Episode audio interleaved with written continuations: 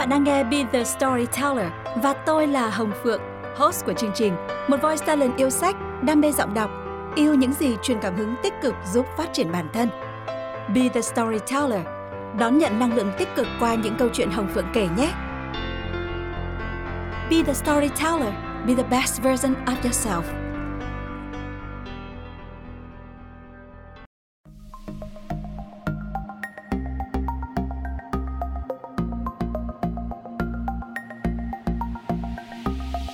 Xin chào các bạn, lại là mình đây, Hồng Phượng với Be The Storyteller và gửi một lời chào vô cùng ấm áp giữa những ngày mưa lạnh của Hà Nội tới tất cả quý vị và các bạn nhé.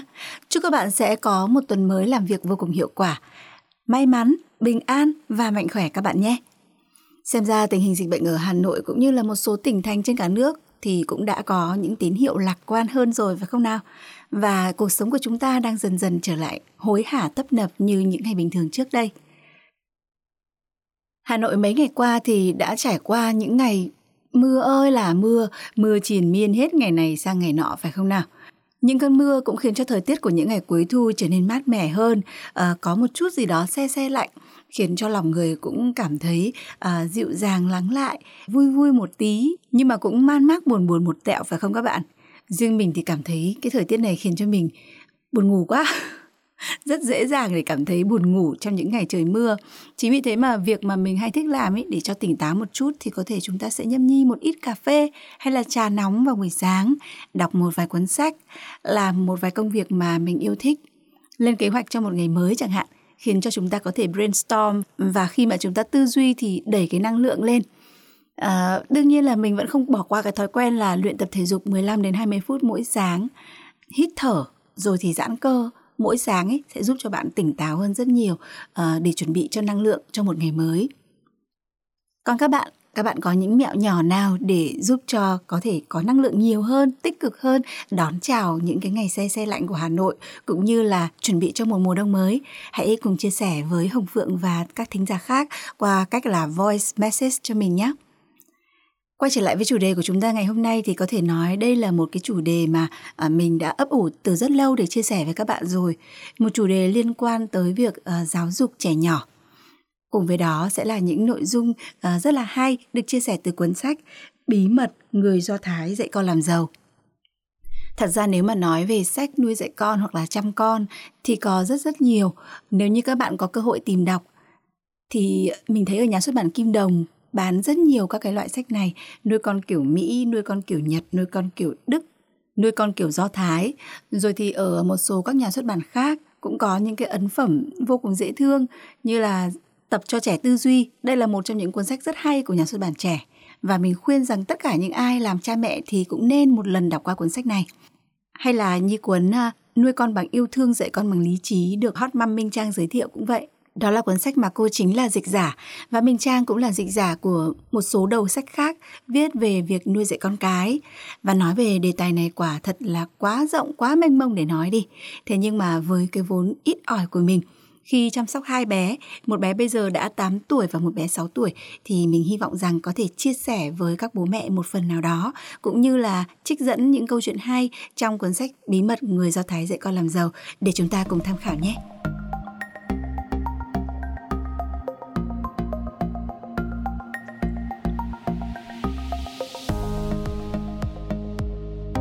Vâng, các cụ ngày xưa thì có một câu là sinh con ra mới biết lòng cha mẹ đúng không ạ? Thực ra câu nói này không phải là à, chỉ để nói đến tình mẫu tử, đến cái tình cảm thiêng liêng mà cha mẹ dành cho con cái.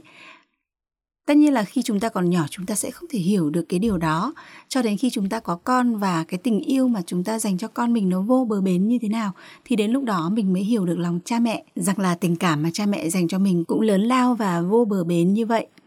Tuy nhiên thì có một cái góc độ khác mà mình muốn chia sẻ trong câu nói này, đó chính là ở việc nuôi dạy con. Chính từ kinh nghiệm của mình thôi, đó là em bé đầu đời nhà mình khi ra đời thì bạn ấy khóc rất là nhiều trong suốt khoảng 3 tháng đầu. Sau đó thì lớn lên tầm 2-3 tuổi thì bạn ấy bộc lộ những cái cá tính nó rất là mạnh mẽ.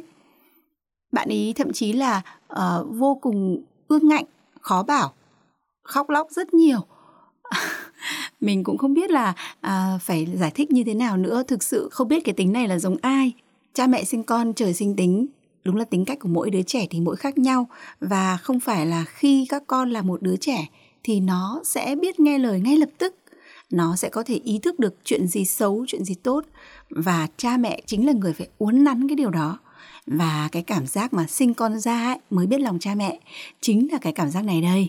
Mình nhận ra rằng là trời ơi mình thấy rất là thương mẹ mình. Mình không biết rằng khi bé mình là một đứa trẻ như thế nào. Mình thực sự không biết. Mình chỉ nghĩ lại ừ, mình có nhớ trong cái tâm trí mình về cái thời tuổi thơ là có những lúc mà mình cũng từng bị ăn đòn này hoặc là gây ra những cái à, hậu quả nào đó nó cũng rất là đáng tiếc. Đổ vỡ cái này làm hỏng cái kia chơi bời nghịch ngợm rất là nhiều lần. Thế thì à, những cái điều đó lúc bé chúng ta rất hồn nhiên. Cái sự nghịch ngợm và ương bướng của một đứa trẻ lúc mà chúng ta là đứa trẻ chúng ta sẽ không thể hiểu được. Chỉ trừ phi chúng ta là cha mẹ chúng ta là người lớn và chứng kiến những đứa trẻ xung quanh nó ương bướng nó tinh nghịch như thế nào thì chúng ta mới hiểu rõ rằng à thì ra khi mà cha mẹ nuôi con ngày bé cha mẹ đã phải trải qua cái quãng thời gian vất vả vì nuôi con như thế nào. Thế nên ý, chắc chắn để trả lời một câu hỏi nuôi dạy con khó hay dễ thì chưa nghe thấy ai nói dễ cả. Nuôi dạy con luôn luôn là một việc khó đó là một sự nghiệp trồng người mà phải không các bạn? 10 năm trồng cây nhưng mà trăm năm để trồng người. Cái việc trồng người này không phải là trách nhiệm của riêng xã hội riêng các thầy cô đâu các bạn nhé mà cha mẹ chính là người thầy đầu tiên của con cái và trách nhiệm của cha mẹ đối với con cái cũng chính là trách nhiệm trong cái việc trồng người. Với mình ý, thì ờ, qua kinh nghiệm chăm sóc hai bé mình chia ra cái việc chăm sóc các bé thành những giai đoạn khác nhau và ở mỗi giai đoạn thì chúng ta sẽ có những ưu tiên phát triển khác nhau cho từng giai đoạn đó. Ngày hôm nay thì mình xin chia sẻ cái giai đoạn nuôi con từ 0 tới 5 tuổi. Thực sự để mà nói hết tất cả trong một số podcast thì rất khó. Mình chỉ xin phép chia sẻ những ý kiến từ kinh nghiệm của bản thân mình thôi và rất hy vọng rằng những chia sẻ của mình à, có thể à, có tính ứng dụng đối với một số cha mẹ nào đó mà đang lắng nghe cái số podcast này. Thứ nhất ấy, thì trong giai đoạn từ 0 tới 5 tuổi, mình nghĩ là um, giai đoạn này các con còn rất là non nớt và là những năm tháng đầu đời. Có nhiều người thì đã gọi cái giai đoạn này là giai đoạn vàng trong việc phát triển của một đứa trẻ. Giai đoạn từ 0 đến 2 tuổi là một trong số 2 giai đoạn mà có tốc độ phát triển nhanh nhất về mặt thể chất. Nghĩa là sao? Nghĩa là khi mà bé con nhà bạn chào đời từ 0 tới 3 tháng tuổi thì bé có một cái sự tăng trưởng về cân nặng vượt bậc và trong giai đoạn từ 0 tới 2 tuổi thì kể cả trí não và à, thể chất của bé cũng có những cái sự phát triển vượt bậc. Não phân chia và phát triển rất nhanh. Nhận thức đầu đời của trẻ được tiếp thu ở một cách rất là lớn như là một miếng bọt biển hút nước vậy. Và giai đoạn này nó chỉ lặp lại thêm một lần duy nhất nữa là khi mà chúng ta trải qua tuổi dậy thì các bạn ạ. Các bạn nếu để ý sẽ thấy có những cái bạn trẻ à, tầm tuổi teen ý, các bạn ấy trải qua tuổi dậy thì có những cái sự phát triển vượt bậc về chiều cao, cân nặng, à, vóc dáng cơ thể cũng như là cái tư duy của các bạn ý nó cũng có những cái thay đổi trong tâm sinh lý rất rõ rệt. Thì đó là hai giai đoạn phát triển mạnh mẽ nhất trong đời người.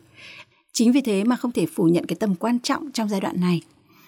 Từ 0 tới 2 tuổi à, mình lại chia nhỏ ra thành giai đoạn là từ 0 tới 3 tháng tuổi. Đây là giai đoạn mà con tăng trưởng rất là nhanh về cân nặng này, cũng như là cái nhu cầu dinh dưỡng của con khá là lớn này cũng như là những cái à, thay đổi rất rõ rệt mà cha mẹ có thể nhìn thấy như là con sẽ khô cuống rốn và rụng cuống rốn đúng không ạ? Rồi thì uh, con có thể nhìn theo ánh mắt của cha mẹ con có thể cười thành tiếng. Mình nhớ là các bạn nhà mình là khoảng 3 tháng 10 ngày các bạn đã có thể cười thành tiếng. Bạn nào sớm thì khoảng 2 tháng rưỡi đến 3 tháng cũng đã có thể lẫy được rồi. Đó đó là những cái sự cứng cáp của con từng ngày. Nó thể hiện rất là rõ ràng và à, mạnh mẽ như vậy. Giai đoạn tiếp theo là từ 3 tháng tới 6 tháng. Lúc này thì như là ông nội nhà mình hay nói chuyện là các bé thích bưng vào rượu. Tức là thích được bế theo cái tư thế là quay mặt ra đằng trước để được quan sát tất cả mọi thứ xung quanh dưới một cái góc độ vô cùng mới. Đấy chính là bạn nhìn thẳng, chứ bạn không còn nằm ngửa để nhìn nữa. Và đứa trẻ trong giai đoạn này tỏ ra vô cùng thích thú với cái góc nhìn mới lạ đối với thế giới như vậy. Mọi thứ được đảo 180 độ, đúng không ạ? Và mình nghĩ rằng ở giai đoạn này thì các bạn ấy đã bắt đầu có những cái nhận thức đầu tiên trong đời bạn có thể đưa cho bé một cái đồ vật gì đấy và yêu cầu bé cầm nắm để kéo giống như là chơi trò chơi với bé thì bé có thể phản xạ lại rất là nhanh nhẹn một số bạn là có thể cầm nắm được đồ vật này hoặc cho miệng để gặm những cái miếng gặm níu này. Một số bạn sớm thì 5 tháng rưỡi đến 6 tháng đã bắt đầu mọc răng sữa, những chiếc răng sữa đầu tiên nhú lên và giai đoạn này cũng là bắt đầu của thời kỳ ăn dặm phải không nào? Từ 6 tháng đến 12 tháng tuổi thì đối với mình đây là một giai đoạn phát triển cũng mang tính cột mốc rất là lớn. Ở giai đoạn này thì bé bắt đầu có những cái à, nhận thức nhanh hơn đối với thế giới. Như bé thứ hai nhà mình thì ở 7 tháng là con bắt đầu biết chỉ bằng một ngón tay đến những thứ mà mình hỏi con hoặc là những thứ mà con muốn, con thích. Đấy, bạn cứ để ý mà xem bé nhà bạn chắc chắn là cũng sẽ có những cái biểu hiện đó ở những cái mốc thời gian tương tự như vậy với một cái tốc độ phát triển bình thường. Và đến tầm từ 8 đến 9 tháng thì có những trẻ đã bi bô, thậm chí là có bạn sớm thì đã có thể chập chững biết đi ở giai đoạn này. Như hai bé nhà mình thì các bạn nói rất là sớm, 8 9 tháng đã bắt đầu bập bẹ những câu như là bà mẹ, bố ơi. Tầm khoảng 13 đến 14 tháng thì các bạn bắt đầu tập đi. Một số bé khác như là cháu nhà mình chẳng hạn thì 11 tháng bạn đã có thể đi vững rồi. 11 tháng bạn đã có thể à, lang thang trong tiệc cưới của mình rồi. Thế nhưng mà phải đến 13 14 tháng bạn mới bắt đầu biết nói thì ở mỗi đứa trẻ cái sự phát triển nhanh hơn ở thể chất hay là ở phản xạ của ngôn ngữ thì nó là hoàn toàn khác nhau. Nó phụ thuộc vào nhiều yếu tố, cũng có thể là vấn đề về dinh dưỡng chẳng hạn, bạn được cung cấp nhiều dinh dưỡng để tập trung phát triển bộ phận này hơn hay là cái chức năng kia hơn. Cũng có thể là ở yếu tố di truyền. Cái này thì mình không nắm rõ, nhưng mà đối với những cha mẹ nào mà con đến cái tầm tháng đó mà chưa nói hay chưa đi, thì mình khuyên rằng các bạn cũng đừng quá sốt ruột nhé hay như là các ông, các bà ấy thì hay cảm thấy rất sốt ruột với cháu rằng là nhà kia nó đã đi được rồi, nói được rồi mà sao cháu mình lại thấy chậm chậm vậy? Thì à, thật ra mình nên quan sát và để ý con. Nếu như có những cái dấu hiệu gì mà nó bất thường, thì à, lúc đó mình có thể tìm đến bác sĩ để xin lời khuyên. Còn nếu như ở giai đoạn bình thường thì trong giai đoạn từ 6 đến 18 tháng thì mình nghĩ là tất cả những cái kỹ năng đó của trẻ đi đứng rồi thì bập bẹ rồi thì có thể chạy chạy một quãng ngắn ngắn ấy, thì uh, tất cả những cái đó lần lượt nó sẽ được hoàn thiện dần. Giai đoạn mà mình cảm thấy đáng yêu nhất đó chính là giai đoạn từ 12 đến 18 tháng khi mà bé có những cái nhận thức về thế giới xung quanh rất là rõ rệt rồi. Bé có thể phân biệt được ờ, màu sắc đồ chơi. Ví dụ mình xếp hàng một loạt các đồ chơi ra trước mặt bé và nói với bé, hỏi bé rằng con này là con gì? À con chỉ cho mẹ con gà đâu? Con chó đâu? Thì chắc chắn là bé có thể nhận thức và chỉ được đúng những cái đồ chơi mà mình yêu cầu. Thậm chí là bé có thể xếp chồng các khối và có thể leo trèo. Bé nhà mình thì à, hồi đó còn 8 tháng mình bắt đầu cho bạn đi học ở My Gym. Đấy là một cái cơ sở à, giúp trẻ vận động thể chất qua các cái bài tập nhẹ nhàng mà cha mẹ sẽ hỗ trợ trẻ và các thầy cô sẽ hướng dẫn những cái kỹ năng để cha mẹ có thể giúp bé à, vận động cái thể chất tốt hơn trong giai đoạn này. Bên cạnh đó thì ở môi trường đấy thì nói chuyện với các bé hoàn toàn bằng tiếng Anh à, và vận động thì theo nhạc. Chính vì thế nên giúp các bé cảm thấy hứng thú rất là nhiều và bé nhà mình 8 tháng đã bắt đầu biết bò chính ở My Gym và à, sau đó thì bé tiếp tục duy trì việc học đến tận 4 tuổi. Cái giai đoạn mà 12 đến 18 tháng ấy thì rất là nhiều bạn có những cái ờ, nhận thức rất là tốt, có thể nói chuyện, kể lại một câu chuyện cho cha mẹ nghe ờ, nói một hai câu hai ba câu dài ờ, và các bạn ấy có những cái đầu óc liên tưởng Đấy, hoặc là các bạn ấy có thể sáng tạo ra những cái thứ mà các bạn ấy thích. Thì giai đoạn này các bạn ấy vô cùng đáng yêu. Việc mọc răng thì cũng uh, diễn ra rất là nhanh đối với các bé ở giai đoạn này và thậm chí là các bé có thể bị sốt mọc răng hay là uh, trong cái giai đoạn mà sau khi cai sữa và ăn dặm ấy từ 6 tháng trở đi thì các bạn ấy cũng sẽ gặp nhiều vấn đề về cái sức đề kháng hơn khiến cho các bạn ý nhạy cảm với thời tiết và với các cái vi khuẩn ở bên ngoài và các con có thể dễ bị ốm hắt hơi sổ mũi. Thì cha mẹ cũng nên để ý theo dõi con trong cái giai đoạn sau khi cai sữa ấy, một cách uh, sát sao hơn. Và cái giai đoạn mà 12 tới 18 tháng này uh, như hai bạn nhà mình ý, thì đều gặp một cái trận ốm lớn đầu đời à, là chính trong cái giai đoạn này. Một phần là do cai sữa nhưng mà phần thứ hai cũng là do các bạn ý à, đã có những cái sự thay đổi ở trong cơ thể để uh, thích nghi dần với cái môi trường bên ngoài. Việc ốm ấy thì thực ra cũng không quá là căng thẳng đâu nhưng mà bố mẹ nên theo dõi. Nếu như chúng ta chủ quan quá thì cũng không tốt vì rất có thể sẽ ảnh hưởng đến con. Như bé thứ hai nhà mình, bé bị hen sữa, thì khi mà bé lên cơn hen đầu tiên là khi mà 11 tháng tuổi. Lúc đó thì bà ngoại là người trông bé sát sao với bé nhất. Mình ờ, đôi khi thì thấy bé ho thôi, nhưng mình cũng không để ý. Đến hôm đó thì bất ngờ bà gọi điện và nói rằng là con nghỉ làm về, đưa con đi khám đi. Vì mẹ thấy là nó khó thở lắm và khi mà về nhà thì mình cảm thấy rất là uh, xót xa khi mà nhìn thấy con mình nó đang bị thở rít lên. Cái uh, lồng ngực nó hõm xuống này này mà cảm giác rất là khó chịu. Và bé cảm thấy nó mặt mũi nó tái ấy và nó chậm chậm ấy. Thì mình rất là lo lắng khi mà thấy con như vậy. Lập tức mình đưa con tới bệnh viện và bác sĩ nói rằng em là đưa con tới bệnh viện kịp thời đấy. Nếu mà để lâu một chút nữa bé khó thở thì sẽ rất là khó để mà à, cấp cứu ngay khi đó thì bác sĩ cho khí dung và bạn chỉ ngồi khoảng 15 phút thôi là bạn cảm thấy dễ chịu. Và bác sĩ có giải thích là mẹ cũng không nên quá lo lắng vì đây nó chỉ là hen sữa thôi, nhưng mà cần phải chữa trị dứt điểm và rất là kiên nhẫn và sát sao với con.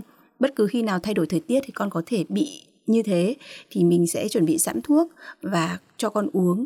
Thực ra cái thuốc đấy nó cũng không tốt đâu, nhưng mà thực sự là những cái lúc như vậy bé cần can thiệp bằng thuốc thì à, đấy là lời khuyên từ bác sĩ và à, mình cũng cố gắng là cái gì mà con có thể hạn chế dùng thuốc ấy, thì mình hạn chế còn cái gì nó đã là những cái dạng cấp cứu như vậy thì mình vẫn phải bắt buộc sử dụng để có thể giúp con vượt qua được cái bệnh này tốt hơn và đúng như lời bác sĩ nói thì qua giai đoạn 2 3 tuổi thì bé hoàn toàn mất cái à, bệnh hen sữa mà các cụ vẫn gọi ạ. Thực ra nó là viêm tiểu phế quản các bạn nhé viêm tiểu phế quản. Và nếu như bé nào mà điều trị dứt điểm được viêm tiểu phế quản thì sau này à, cái khả năng bị lại thì là ít. Còn nếu bạn nào mà không trị dứt điểm được thì có thể sau này nó sẽ biến thành hen. Nên đây là một dạng bệnh mà các bạn nhỏ dưới 2 tuổi rất hay gặp và bố mẹ nên cẩn thận theo dõi. Và giai đoạn mà đáng yêu tiếp theo đó chính là giai đoạn từ 18 đến 24 tháng.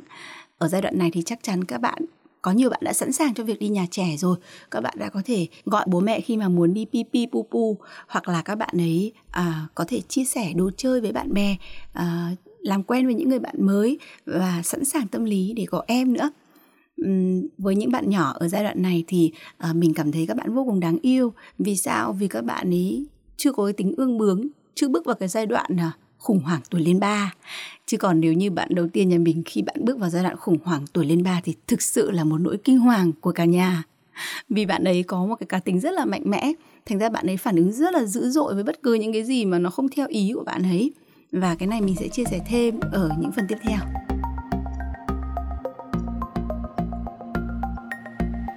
Điều quan trọng nhất đối với các bậc làm cha làm mẹ để có thể à, để có thể đồng hành cùng con trong cái giai đoạn đầu đời này một cách là bình yên nhất, ít chiến tranh nhất, thì mình nghĩ đó chính là biết địch, biết ta, trăm trận trăm thắng, đúng không ạ? Gọi con là địch thì nghe nặng nề quá, nhưng mà đúng rằng là mình muốn nói rằng bố mẹ cần phải hiểu được tính cách của con mình. Mình phải là người hiểu tính cách của bé nhất thì mình mới có thể đáp ứng được bất cứ những cái yêu cầu hay là có thể thay đổi tùy theo cái ờ, cái sự thích nghi của bé đối với môi trường đối với cái sự việc đối với bất cứ một cái gì đấy mới trong đời bé hay là đối với những cái tình huống phát sinh.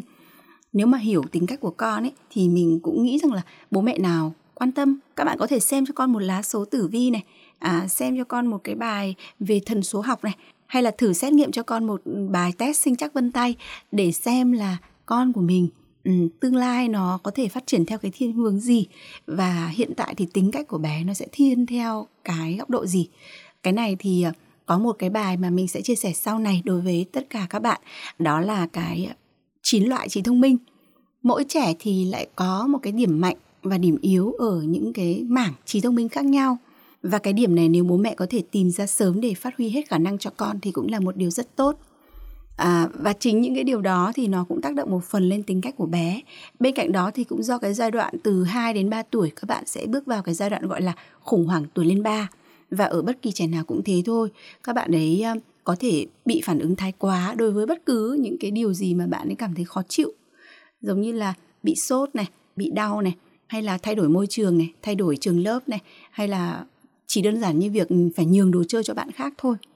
Thế thì với bất cứ những cái điều đó ngay lúc đó lập tức cha mẹ kết luận rằng con mình hư hay là đánh mắng con thì chắc chắn là sẽ không có một cái tác động tích cực. Bởi vì bạn phải hiểu rằng tính cách của mỗi đứa trẻ khác nhau nên chúng sẽ phù hợp với cái sự đối xử như thế nào đó à, thích hợp đối với cái tính cách của bé. Từ đó đặt ra cho chúng ta một vấn đề là làm sao để có thể giao tiếp cùng con đúng cách. Với quan điểm của mình ý, thì mình luôn đặt cái vấn đề là tôn trọng con kỷ luật với con và đàm phán cùng con lên đầu thứ nhất là chúng ta nên giao kèo với trẻ ngay từ đầu, rằng là chuyện này được làm, chuyện này không được làm. Mẹ cho phép con làm điều này trong 5 phút, hoặc là có thể đặt điều kiện cho bé rằng nếu con làm việc này thì mẹ sẽ cho con làm việc kia. Có một điều đáng chú ý đó là hãy cho trẻ những gì mà trẻ cần và chỉ lấy đi của trẻ những gì mà trẻ muốn.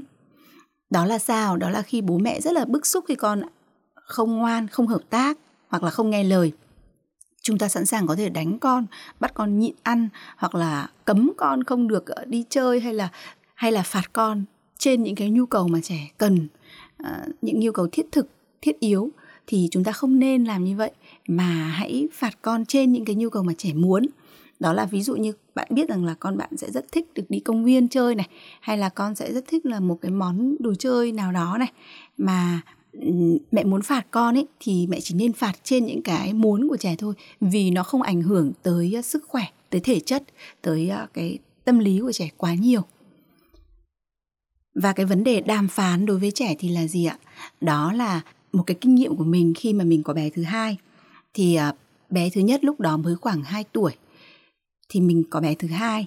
Và khi mình có bé thứ hai, đương nhiên là mình sẽ phải cho bé bú đêm, đúng không ạ? Lúc đó thì nhà mình rất là neo người chỉ có mình và bà ngoại chăm sóc hai bé thôi.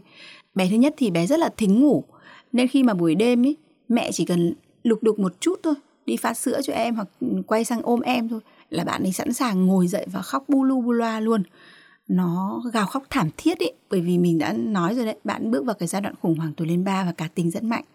Chứ không khóc đơn giản như các bạn khác đâu bạn khóc rất là to, thậm chí mình cảm thấy nó phiền phức cho hàng xóm luôn á. Và mình không biết làm cách nào cả. Ban đầu thì mình tức giận. Mình dỗ bạn không được thì mình quay ra mình đánh, mình mắng. Nhưng mà sau này thì mình cũng rất là hối hận khi mà mình đã làm điều đó. Bởi vì mình cảm thấy nó quá non nớt và thực sự bạn cũng đang rất cần tình yêu thương từ mẹ, nhưng mà bạn lại phải học cách chia sẻ điều đó với em thế thì mình có đem cái chuyện này tâm sự với cả một người bạn và được bạn ấy chia sẻ rằng là khi mà bạn ấy có ừ, hai bé cũng sát nhau như bé nhà mình á thì bạn ấy đã phải làm cái tâm lý cho bạn chị trước. Thì mình cũng có làm chuyện đó tức là khi mà mình mang bầu mình cũng đã nói rằng là con yêu em không? Con làm quen với em này con gọi em đi con sắp có em rồi đó và khi có em thì chúng ta sẽ chia sẻ nhau à, đồ chơi nhé đồ ăn nhé vân vân. Thế thì khi mà em bé ra đời và cần mẹ vào buổi đêm như vậy thì tất nhiên là chúng ta cũng nên đàm phán với bé lớn. Và để an ủi cho bạn ấy trước tiên là động viên bạn ấy rằng là con là một đứa trẻ rất là ngoan. Con biết nghe lời mẹ đúng không? Mẹ yêu con và mẹ tin tưởng con cũng là một người chị tốt. Sau đó thì nhắc nhở cho bạn ấy nhớ đến cái trách nhiệm của mình là phải chia sẻ rằng là à, con nín đi con đừng khóc nữa. Bây giờ con có thương em không? Con có thương mẹ không? Em thực sự rất là cần mẹ mẹ chỉ cho em bú một chút thôi, rồi mẹ sẽ quay lại ôm con vì mẹ rất là yêu con. Bây giờ nếu con đồng ý thì mẹ sẽ ôm em nhé và cuối cùng thì dặn dò bạn ấy rằng nếu như con ngoan, nếu như con có thể trở thành một người chị tốt, nếu như con ngủ ngoan, mẹ sẽ thưởng cho con cái này cái khác. Ví dụ như vậy thì cũng là một cái sự khích lệ động viên, giúp cho cái tinh thần của bạn ấy nó ổn định hơn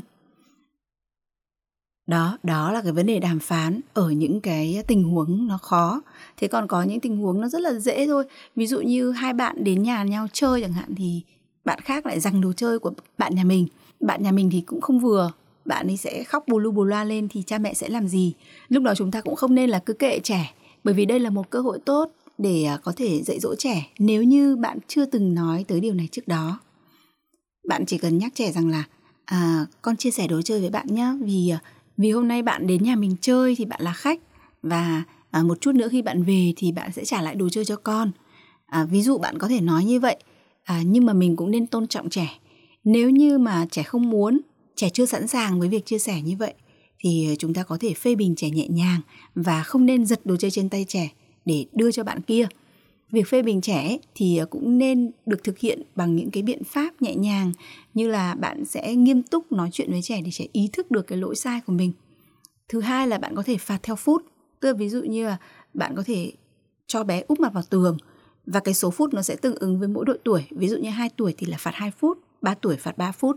Và sau đó thì ờ, khi mà bé có cái ý thức về cái mức độ nghiêm trọng của vấn đề mình đã gây ra thì bạn sẽ tiếp tục nói chuyện để động viên trẻ và khuyên răn trẻ. Và chắc chắn là nếu như bé đã hiểu, thì lần sau bạn chỉ cần nhìn trẻ với một ánh mắt nhắc nhở, thì chắc chắn con sẽ thực hiện theo đúng những gì mà đã được mẹ dạy dỗ.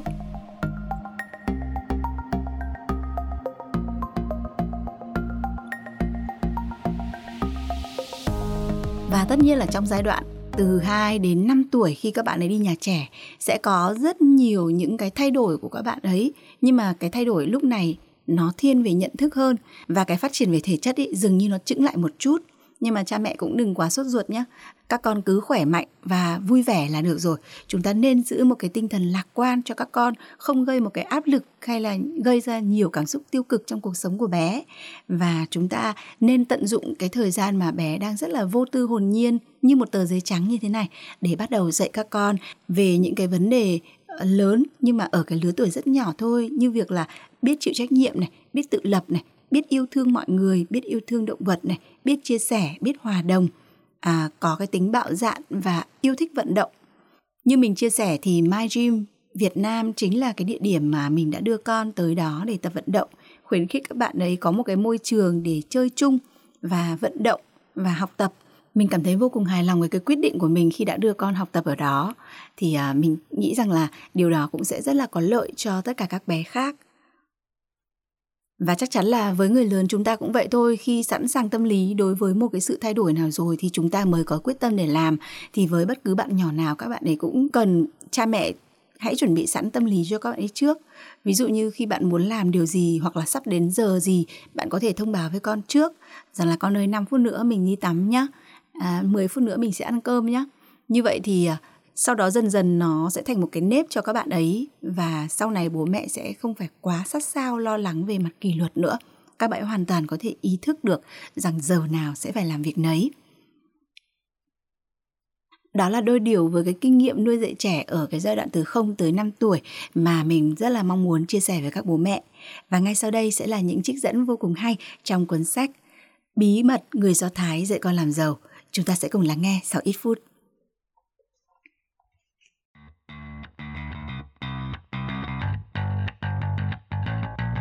Bạn yêu sách, đam mê giọng đọc, bạn là một fan của podcast Be The Storyteller. Vậy thì đừng quên ủng hộ kênh podcast phi lợi nhuận này của chúng tớ bằng cách rất đơn giản đó chính là hãy truy tìm người gieo hạt trên Facebook hoặc search người gieo hạt biz trên Facebook để tìm thấy tiệm sách vô cùng nhỏ nhắn xinh xắn của chúng tớ và sẽ tìm được tất cả những cuốn sách hay đang được review trên kênh này. Cảm ơn các bạn đã luôn yêu mến và đồng hành cùng kênh. Be the Storyteller xin kính chúc các bạn một ngày vui vẻ.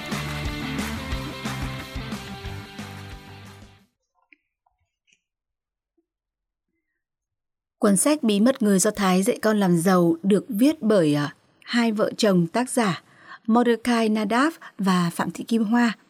Cặp vợ chồng này đang sống và làm việc tại đất nước có những con người thông minh nhất thế giới, vâng, đó chính là đất nước Israel. Và Phạm Thị Kim Hoa là một bà mẹ Việt Nam, còn chồng thì là một người Do Thái.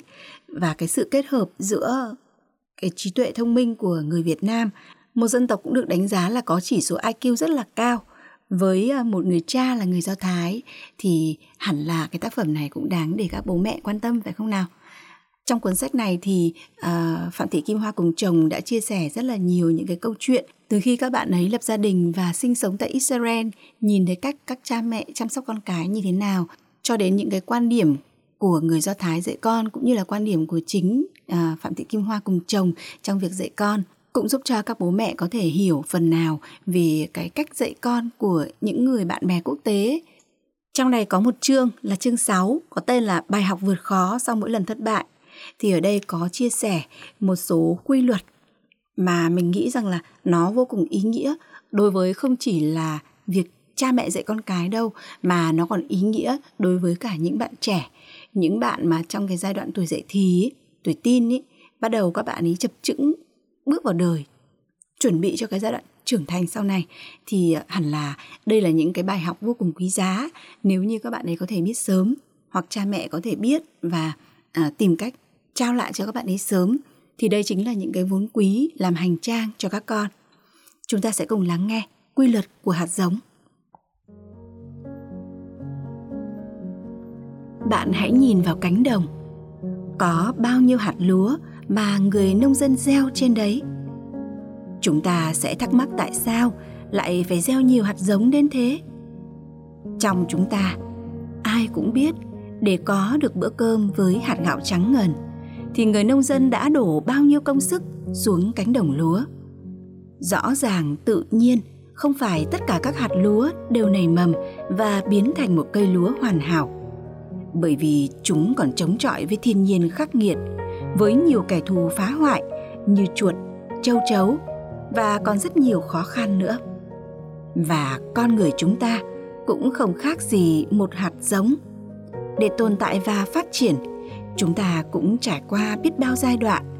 Nếu thật sự muốn làm một con người tốt, một công việc có ý nghĩa cho cuộc sống, bạn phải thử rất nhiều lần, thậm chí vượt qua nhiều lần thất bại mới đạt được thành công. Điều này có nghĩa là chưa hẳn bạn cầm trên tay tấm bằng đại học, bạn đã có một công việc như ý.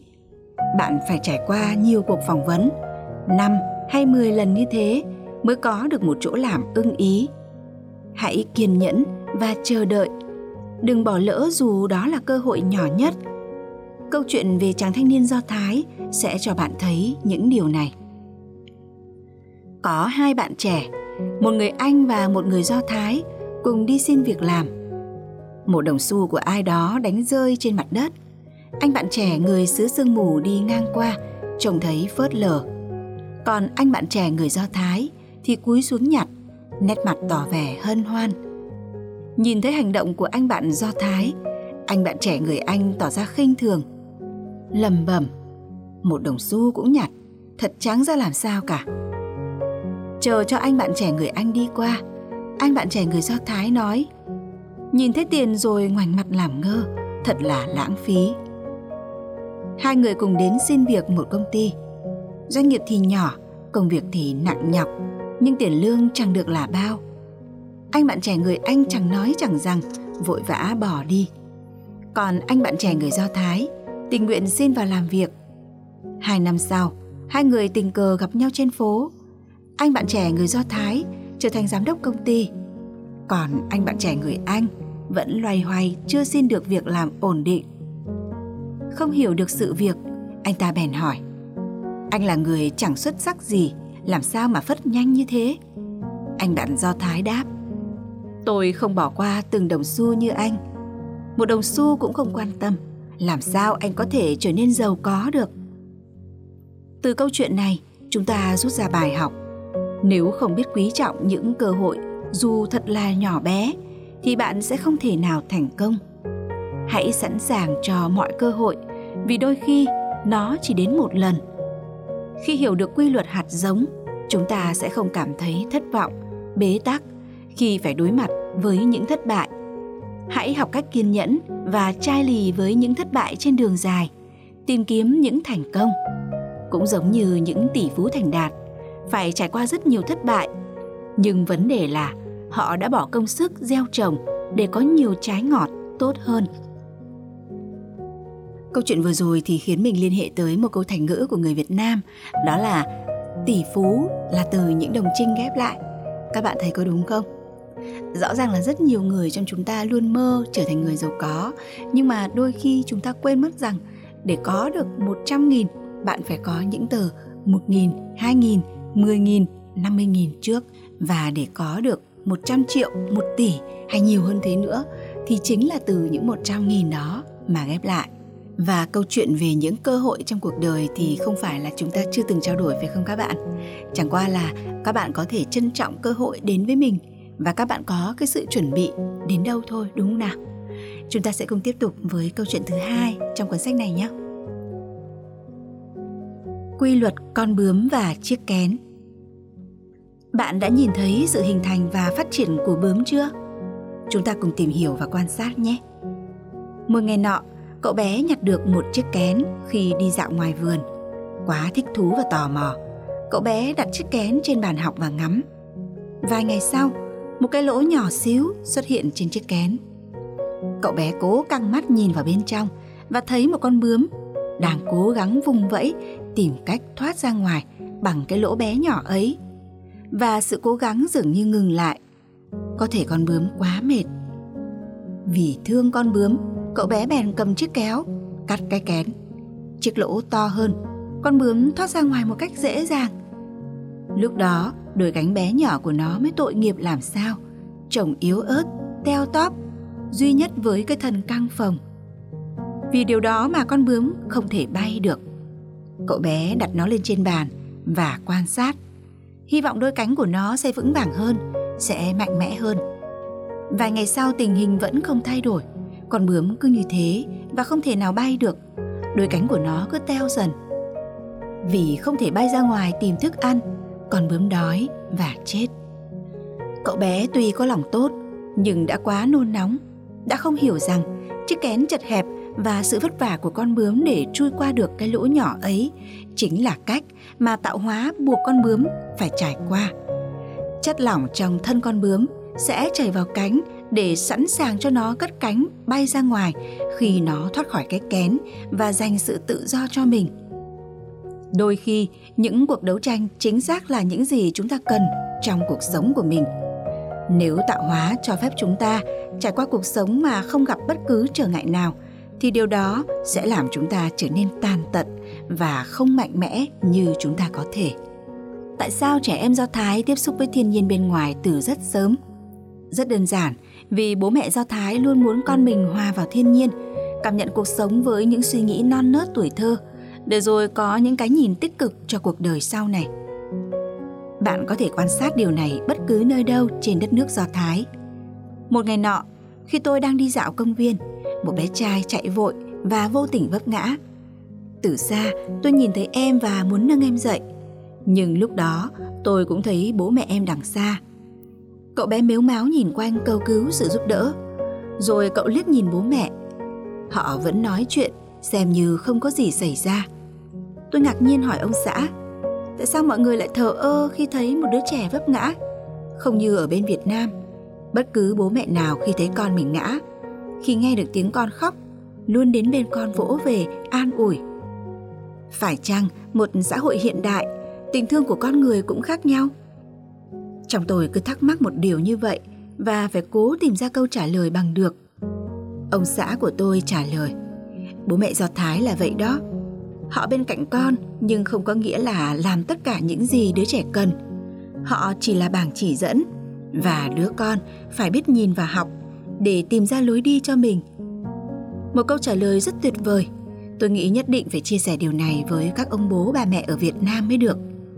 Mặc dù để trẻ tiếp xúc với thế giới bên ngoài sớm, nhưng bố mẹ Do Thái không lo lắng nhiều bởi vì họ luôn giáo dục an toàn cho trẻ.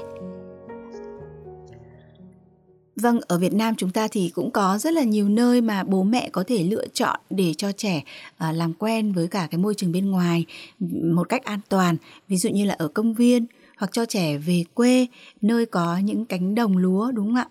À, thăm ông bà chẳng hạn thì các bé có thể vui chơi ngoài sân này, hoặc là vui chơi ở trong khuôn viên của công viên này. Những nơi đó thì thường là khá an toàn và trong tầm mắt của cha mẹ. Tất nhiên là nếu mà gặp bất kỳ cái trường hợp mà con mình nó bị thương, đúng không ạ bị ngã, bị làm sao đấy thì bố mẹ nào cũng sót con cả bố mẹ do thái không phải là họ không sót nhưng chắc chắn là họ nhận thấy được cái mức độ nghiêm trọng của vấn đề ạ nó chưa quá lớn đến mức độ mà người lớn phải can thiệp và họ muốn con mình phải tự đứng dậy để học được một bài học. Đó là sao ạ? Đó là bài học tự chịu trách nhiệm. Khi con vấp ngã thì đó là lỗi do con. Và khi mà vấp ngã thì con hãy đứng lên. Đó là bài học về việc là học cách tự đứng dậy sau vấp ngã đúng không ạ? Nếu như ở bố mẹ Việt Nam thì chúng ta hay thấy rằng là nếu bé mà vấp vào đâu ấy, thì người lớn hay đánh chừa ở chỗ đấy. Và chính điều đó khiến cho trẻ có một tâm lý đổ lỗi khi mà lớn lên thực ra những cái điều này nó rất nhỏ trong cuộc sống của chúng ta thôi. Nhưng nếu như không để ý, một cái nhân nhỏ có thể thành một cây to sau này. Chính vì thế nên việc giáo dục trẻ là điều hết sức quan trọng và cần thiết mà cha mẹ nào cũng cần phải học và cũng cần phải biết cách giáo dục con cho đúng cách. Và có những cái nỗi đau sau này khi trong cái giai đoạn con trưởng thành ấy con sẽ hiểu rằng là đau để mà trưởng thành hơn. Đấy cũng giống như là nỗi đau của con bướm khi mà phải xé vỏ kén đúng không ạ? Tự nó phải xé vỏ kén phải tự nó có nội lực để có thể thoát ra và phát triển tiến lên phía trước. Đấy cũng là một cái quy luật rất là tuyệt vời trong cái cuộc sống của chúng ta. Khi bất kỳ trường hợp mà chúng ta là người trưởng thành rồi mà chúng ta bị những cái biến cố ở cuộc đời nó xô đẩy chúng ta chìm xuống đáy sâu của đau khổ và bất lực ấy, thì các bạn hiểu rằng là đó là những cái thử thách dành cho bạn. Cái nỗi đau của bạn lúc đó giống như là con bướm khi mà phải xé vỏ kén ấy. nhưng cái nội lực bên trong của bạn khỏe và mạnh mẽ thì chắc chắn là bạn có thể tự xé bỏ cái vỏ kén đó. Cũng giống như là việc có thể tự bước qua được những cái thất vọng, những cái đau đớn đó để phát triển lên. Bạn đã qua được cái giai đoạn đau đớn rồi thì bạn sẽ đủ mạnh để có thể tung cánh và bay lên như một chú bướm vậy và câu chuyện vừa rồi cũng đã khép lại số podcast của chúng ta ngày hôm nay. Cảm ơn các bạn đã quan tâm theo dõi. Và nếu muốn mua cuốn sách bí mật Người Do Thái dạy con làm giàu thì đừng quên ghé Người Gieo Hạt các bạn nhé. Hãy search và tìm chúng tớ trên Facebook bằng cách gõ người gieo hạt.biz và các bạn sẽ tìm thấy page của mình. Ở tập tiếp theo thì mình sẽ tiếp tục chia sẻ về cách nuôi dạy con cùng hai câu chuyện, hai quy luật khác trong cuốn sách Bí mật người Do Thái dạy con làm giàu. Rất hy vọng nhận được sự ủng hộ và lắng nghe từ phía các bạn. Còn bây giờ, xin chào tạm biệt và hẹn gặp lại.